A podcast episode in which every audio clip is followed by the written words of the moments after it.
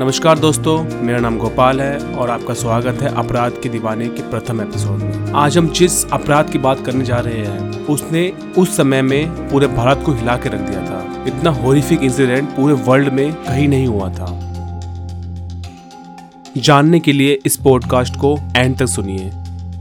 And you will know the difference between the human and the animal दुनिया ने बहुत सारे सीरियल किलर्स देखे हैं जो अलग अलग तरीके से अपने विक्टिम्स को मारते थे। एंड इंडिया uh, में भी बहुत सारे ऐसे सीरियल किलर्स मिले हैं जो कि अपने विक्टिम्स को अलग अलग तरीके से मारते थे। जिसमें इंडिया के अंदर Raman Raghav it was very famous serial killer in Mumbai and America का टैड बंडी लड़कियों को गला घोट के मारता था। और इंडिया में सबसे most famous and most historical serial killer was Thug Behram so ये सब सीरियल किलर्स थे बट आज हम कोई सीरियल किलर की बात नहीं कर रहे हैं। आज हम बात कर रहे हैं एक ऐसी किलिंग की which was very rare it was rarest of the rare case back in 1954 हम बात कर रहे हैं बेला रानी दत्ता हत्याकांड की, जो कि बहुत फ़ेमस हुआ उस टाइम पर और बहुत रेयर था उस टाइम क्योंकि ऐसा कुछ इंडिया ने कभी देखा ही नहीं था। India was prepare for this kind of incident so without further ado let's get started thank you इस हत्याकांड की खोज 30 जनवरी उन्नीस सौ चौवन को हुई थी। कोलकाता में स्थित कालीघाट मार्केट के अंदर एक शौचालय था। उसके बाहर तीन पैकेट मिले, जो कि कागज़ में लिपटे हुए थे, और वहाँ के सफ़ाई कर्मचारियों को वो कागज़ में लिपटे तीन पैकेट मिले। अब वो चाहते तो उसको फेंक भी सकते थे कूड़ा समझकर, पर उन्होंने ऐसा नहीं किया। उन्हें शक शक हुआ, क्योंकि कूड़े में और एक संदिग्ध दिखने वाले पैकेट में बहुत डिफरेंस होता है, जो कि आप या मैं भी आराम से पहचान सकता हूँ। वहाँ पर उन्होंने उस पैकेट को खोलना सही समझा। पहला पैकेट खोलते ही उन लोगों की हालत खराब हो गई, क्योंकि उसमें एक इंसान की उंगली थी। उन्होंने आगे ना बढ़ते हुए और सिचुएशन को समझते हुए पुलिस को फ़ोन किया। पुलिस से पहले ही वहाँ पर भीड़ इकट्ठा हो चुकी थी। पुलिस ने भीड़ को काबू करते हुए उन तीन पैकेटों को अपने पास रखा और उनको धीरे धीरे खोला। उन तीन पैकेटों में इंसान के कटे हुए दो हाथ मिले, लेकिन ये तो बस शुरुआत थी। आगे आगे उस दिन जो जो हुआ उसने पूरे शहर को अचंभित कर दिया। दूसरा वाक्य हुआ दोपहर के एक या दो बजे के बीच में, जब कालीघाट मार्केट के पास में ही एक कालीघाट पार्क था। उस पार्क में काम करने वाले सिक्योरिटी गार्ड को पेड़ के पीछे चार कागज़ में लिपटे हुए पैकेट मिले। उसने भी उसे खोला और खोलते ही उसके मुँह से चीख निकली, क्योंकि उस पैकेट के अंदर जो था, वो किसी भी आम इंसान को चौंका सकता था। उसके चिल्लाने से और उसकी मदद मांगने की गुहार को देखते हुए आसपास के लोग वहाँ पर इकट्ठा हो गए। उन पैकेट्स को खोला गया। ऑब्वियसली पुलिस के द्वारा खोला खोला गया। पुलिस वहाँ पर आई थी। उन्होंने खोला था उसको। बट आगे मैं एक्सप्लेन करने से पहले बता दूँ, जिन लोगों का दिल कमज़ोर है, कृपया संयम से सुने। उन चारों पार्सलों को खोला गया। उन चारों पार्सलों में से एक पार्सल में दो पैर मिले। दूसरे पार्सल में शरीर का ऊपरी हिस्सा मिला। तीसरे पार्सल में एक सर मिला और फेस का स्किन पील ऑफ़ कर दिया गया था, यानी कि निकाल दिया गया था और सर के बाल काट दिए गए थे। चौथा जो पार्सल था, उसमें एक फुल्ली डिवेलप्ड फीटस मिला। मीन टू से एक भ्रूण मिला। ये सब देख के पुलिस और जो वहाँ की जनता थी, हैरान हो गए। पूरा शहर चौक गया। क्योंकि उन्होंने ऐसा पहले कभी कुछ नहीं देखा था। आप यकीन नहीं मानेंगे, पर इस हत्यारों को पकड़ने के लिए पुलिस को ज़्यादा मेहनत नहीं करनी पड़ी। आई मीन टू से मेहनत करनी पड़ती, अगर किसी का ध्यान उस अखबार में नहीं जाता जिस अखबारों से उन पैकेटों को लपेटा गया था। वो अखबार थे जुगांतर के। जुगांतर एक समाचार है, अभी भी चलता है, कोलकाता में फ़ेमस है।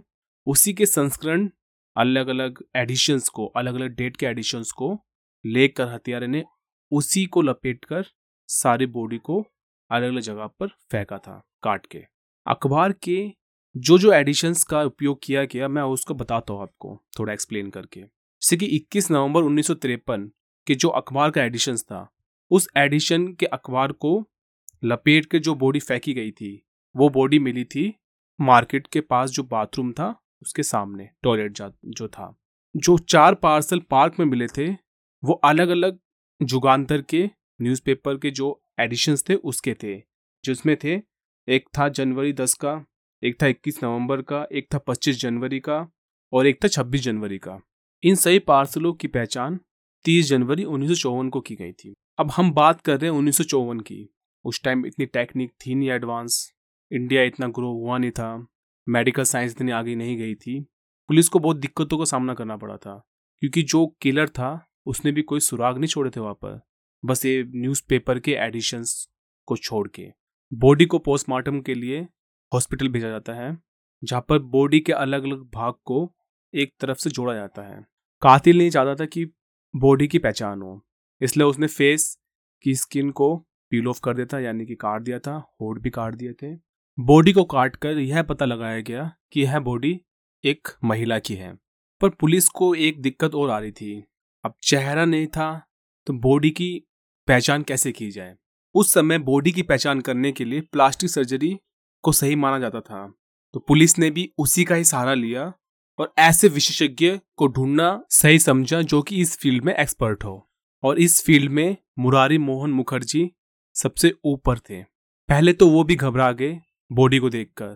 पर फाइनली उन्होंने फैसला लिया कि हाँ वो एक प्लास्टिक सर्जरी करेंगे। और उन्होंने की और जिससे कि एक चेहरा सामने आता है। उस चेहरे से जो भी तस्वीर निकलती है, पुलिस उस तस्वीरों को अखबारों में छापती है और एक नंबर भी देती है, जिससे कि हर कि जिस किसी को भी उस तस्वीर के बारे में कोई इंफॉर्मेशन मिले तो वो पुलिस को कॉन्टैक्ट करे। But it was that easy police को 25 दिन हो जाते हैं, कोई भी सुराग नहीं मिलता। कहीं से भी कोई कॉल नहीं आती।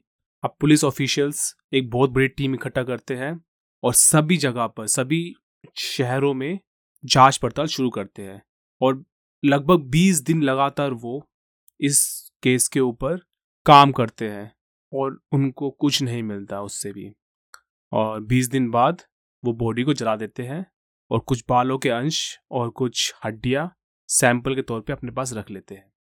इस केस के हेड समरेंद्र मठ घोष को बनाया जाता है, जो कि लाल बाज़ार डिटेक्टिव डिपार्टमेंट के हेड थे। उन्होंने पहले भी बहुत बड़े बड़े केस हैंडल किए थे और उसको सोल्व भी किए थे। इसीलिए उन पर भरोसा करके उनको ये केस दिया जाता है। 25 फरवरी की रात को समरेंद्र पुलिस स्टेशन से अपने घर जा रहे थे और वो उस दिन बहुत थका हुआ महसूस कर रहे थे। सो वो ड्राइवर को बोलते हैं किसी मेडिकल शॉप के सामने रोकने के लिए। जहाँ मेडिकल शॉप ओपन थी, वो वहाँ पर दो दुकानें थी साथ साथ और वहीं पर ही जीप रुकती है जाकर। पर उसमें से एक दुकान बंद होने जा रही थी, और समरिंद्र उसी दुकान पे जाते हैं, और दुकानदार से एक कप सिरप की मांग करते हैं।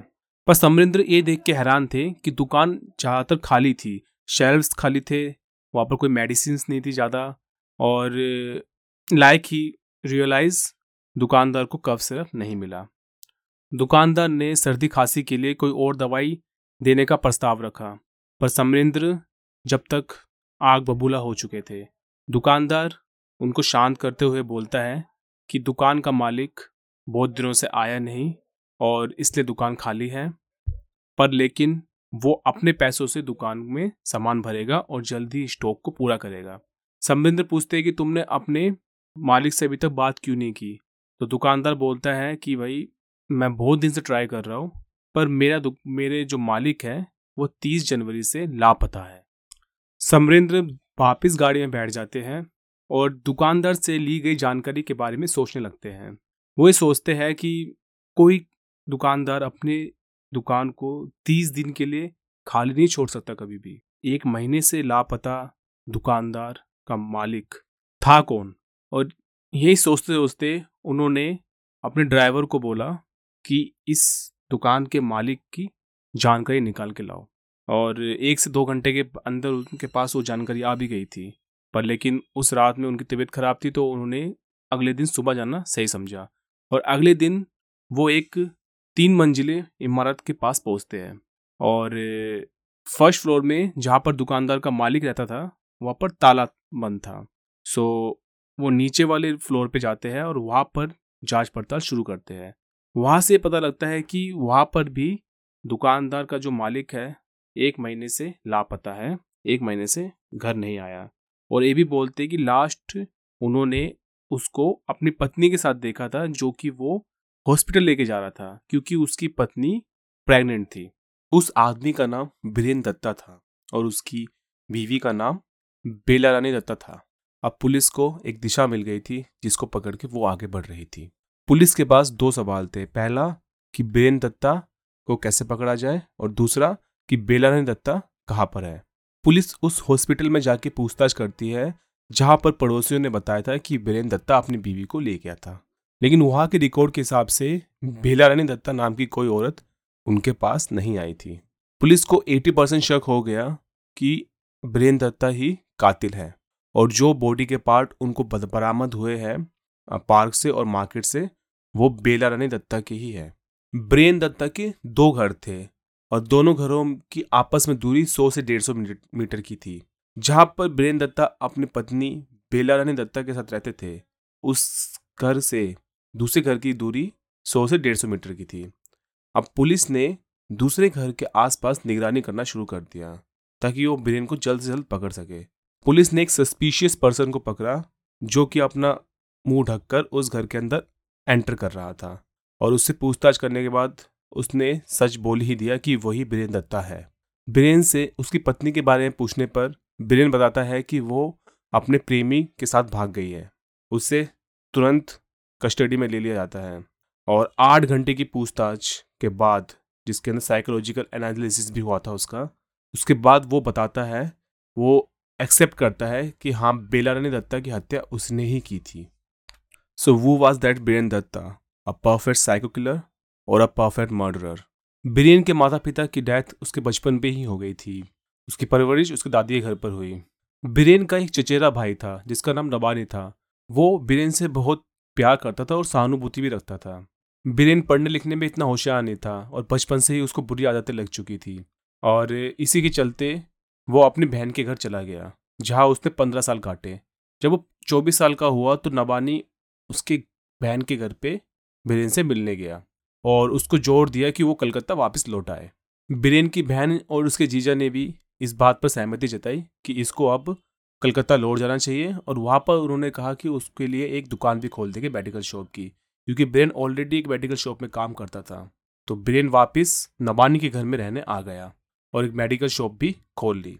नबानी शादीशुदा हो चुका था और उसकी एक बेटी भी थी कमला, जो कि सत्रह साल की थी उस टाइम और एक घर में रहने की वजह से वीरेन और कमला में प्यार हो गया। But it was a taboo because technically she was his sister इस इंसेस्ट रिलेशनशिप के लिए नबानी राज़ी नहीं हुआ। इस वजह से दोनों ने भागने का फैसला किया। कमला और बीरेन दोनों ने भागकर रहना शुरू कर दिया। कमला ने शादी को रजिस्ट्री कराने के लिए बहुत ज़ोर दिया बट ब्रेन इसके खिलाफ था। इस तरफ़ नवानी ने भी हार मान ली थी क्योंकि वो दोनों से ही प्यार करता था और इस शादी को भी उसने एक्सेप्ट कर लिया। और उसके बाद बीरेन और कमला दोनों ने शादी कर ली, जिसके बाद उनको एक बच, बच्चा हुआ। बच्चा होने के तुरंत बाद ही शादी में तकरार शुरू हो गई। शादी एक तरीके से फीकी पड़ चुकी थी। Biren was a bad man उसका ऑलरेडी एक रिलेशनशिप चल रहा था किसी और के साथ। और जिसके साथ उसका अफेयर चल रहा था, उसका नाम मीरा था। मीरा को ये ना बताते हुए कि वो एक शादीशुदा है उसने मीरा से भी शादी कर ली। बिरेन शादी के बाद मीरा को उसकी बहन के घर ले गया, जहाँ पर उन दोनों ने उसको एक्सेप्ट कर लिया। उसकी बहन पहले से ही नाराज़ थी बीरेन से कि उसने कमला से शादी करी, बट लेकिन उसने मीरा को ये बात नहीं बताई कि बीरेन की शादी ऑलरेडी हो चुकी है और उसको एक्सेप्ट कर लिया, क्योंकि मीरा एक अमीर परिवार से थी तो ऑब्वियसली उनको एक्सेप्ट करना ही था। मीरा प्रेग्नेंट हुई और उसने एक बच्चे को जन्म भी दिया बट सैडली वो बच्चा दो दिन बाद मर गया। और इसके बाद मीरा ने बीरेन को ये ज़ोर देते हुए बोला कि वह आप इस घर में नहीं रह सकती और उसके लिए एक नया घर ढूंढो। बीरेन जिस घर में कमला के साथ रहता था, उससे डेढ़ सौ से दो सौ मीटर दूरी पर ही उसने एक दूसरा, एक नया घर किराए पर लिया और वहीं पर ही वो मीरा के साथ भी रहने लग गया। इस तरह से वो एक दोहरी ज़िंदगी जीने लगा। वो सुबह कमरा के पास रहता और रात को मीरा के पास जाता। ऐसी दोहरी ज़िंदगी जीते जीते पाँच साल बीत चुके थे। Now he was a perfect actor for his wife's. Biren अपने मेडिकल शॉप में एक शॉपकीपर रख लेता है और अपने एक्टिंग स्किल्स पर ज़्यादा ध्यान देने लगता है। बिरेन कमला का नाम बदलकर बेला रानी रख देता है।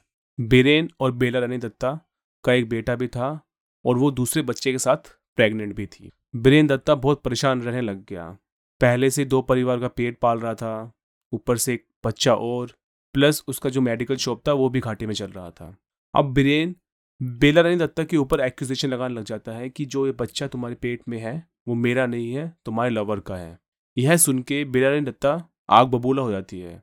उन दोनों में लड़ाई शुरू हो जाती है। बट ब्रेन ऐसा क्यों करता है? क्योंकि वो बेला रानी के साथ रहना ही नहीं चाहता था। Because he did not love her anymore उन दोनों में मारपीट भी हुई और दोनों फिर सोने भी चले गए। और उसी रात बिरेन ने यह फैसला किया कि वो बेला रानी को मार देगा। बिरेन ने एक प्लान बनाया। उसने सोचा कि वो बेला रानी को मारेगा और जो उसका बच्चा है, उसको मीरा के सामने प्रेजेंट करेगा कि वो उसके दोस्त का बेटा है, जिस दोस्त की एक एक्सीडेंट में डेथ हो गई। सत्ताईस जनवरी की रात को बीरेन रसोई में से चाकू उठाता है और बेला रानी को मार देता है। बेला रानी को मारने के बाद वो उसकी लाश को एक अलमारी में छुपा देता है। बीरेन पड़ोसियों के पास जाकर उनको ये बताता है कि बेला रानी दत्ता हॉस्पिटल में भर्ती है क्योंकि वो उसके दूसरे बच्चे को जन्म देने जा रही है और इसी की वजह से वो भागा दौड़ी कर रहा है जिससे वो अपने बेटे का ध्यान नहीं रख पा रहा है। तो कुछ दिन के लिए वो अपने बेटे को पड़ोसियों के पास छोड़ना चाहता है और पड़ोसियों ने भी इस बात पे कोई भी ऐतराज नहीं किया और बच्चे का अच्छे से ख्याल रखा। अब नीचे के फ्लोर में उसका बच्चा था और ऊपर के फ्लोर में बेला रानी की लाश। Can you think can you even imagine the situation he was handling अट्ठाईस जनवरी की रात को वो बॉडी को बाहर निकालता है, उसको घसीट कर किचन तक लाता है और चाकू से शरीर के हर एक हिस्से को काटता है। क्या आप इमेजिन कर पा रहे हैं कि वो अपने ही बच्चे को भी मारता है, जो कि इस दुनिया में आया ही नहीं था। I can't think I can't even imagine इस इस जो यूनिक केस जो रेयर केस के बारे में मैं बता रहा हूँ आपको जब मैंने इसकी रिसर्च की थी ना I can tell you that what was the mental situation of mind मतलब एक आदमी इतना इतना गिर सकता है कि वो एक अपनी प्रेग्नेंट वाइफ को मार दे और मार के टुकड़े टुकड़े कर दे। आगे बढ़ते हैं। बिरेन दो दिन तक घर से बाहर नहीं निकला। न्यूज़पेपर में लिपटी, पत्नी की लाश और बिरेन दोनों ही एक ही रूम में थे। अब लाश में से स्मेल आना शुरू कर दिया था। लाश सड़ने लगी थी। बिरेन सभी पार्सलों को लेता है और एक रिक्शा करता है और रिक्शे में वो दो जगह जाता है। एक कालीघाट मार्केट, जहाँ पर उसने तीन पार्सल फेंके थे और दूसरा कालीघाट पार्क, जहाँ पर चार पार्सल गिराए गए थे। वापसी घर पर आता है और घर की अच्छी सफ़ाई करता है। उसके बाद वो अपने छः साल के बेटे को मीरा के पास ले जाता है और उसको इंट्रोड्यूस करता है एज हिज ओन चाइल्ड और मीरा का मुँह बंद करने के लिए या उसको खुश रखने के लिए बेला रानी की जितनी भी ज्वेलरीज होती है, वो मीरा को गिफ्ट कर देता है। अब पुलिस को ये बात कोर्ट में साबित करनी थी कि बेला रानी दत्ता की हत्या बीरेन ने ही की है। इसके लिए पुलिस बीरेन के मेडिकल शॉप पे जाती है और वहाँ पर जितने भी एडिशन थे ना न्यूज़पेपर के, उन सबके डेट्स को एग्जामिन करती है। और इससे है पता लगता है कि उस उस डेट के न्यूज़पेपर गायब है, जिस न्यूज़पेपर से बॉडी को लपेटा गया था। मतलब वो एडिशंस उस न्यूज़पेपर के बंडल में थे ही नहीं। दूसरा क्लू था कि जो ब्रेन के रसोई में, जहाँ पर ब्रेन ने बेला रानी को काटा था, उसने उसको फिनाइल से साफ़ किया था, पर फिर भी वहाँ पर खून के निशान मिले थे। बेला रानी की माँ को बुलाया गया और बॉडी की पहचान की गई, बट उन्होंने अपनी बेटी को बहुत टाइम से नहीं देखा था।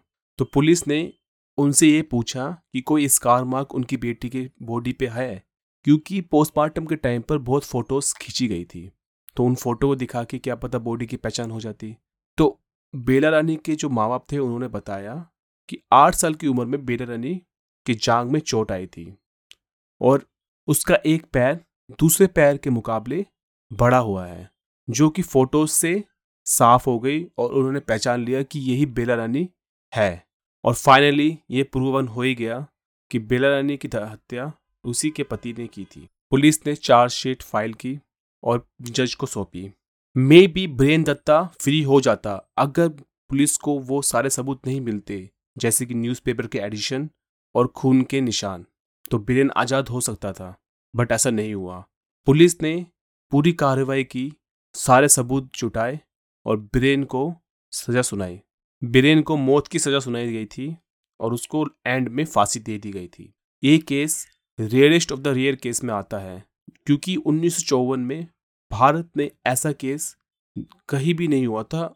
और पूरे वर्ल्ड में भी ऐसा केस कभी नहीं सुनाई दिया गया था। लास्ट में एक सवाल है, मेरे लिए भी और आपके लिए भी। क्या हम ह्यूमंस की नीड इतनी बढ़ी गई है कि हम अपने ही, अपने लोगों को, अपनी बीवी को, अपने पति को, किसी को भी, अपने फ़ायदे के लिए मार सकते हैं? ये लाइफ बहुत वैल्यूएबल है। गॉड ने हमें ये लाइफ दी है जीने के लिए और जीने देने के लिए। हमें उसी रास्ते में चलना चाहिए। We should respect every one's privacy every fundamental right to live thank you for listening this podcast. I will back with another shocking crime. Until then, keep tuning to Aparad Ke Diwane. I will catch you next time. Thank you. Until then, be safe.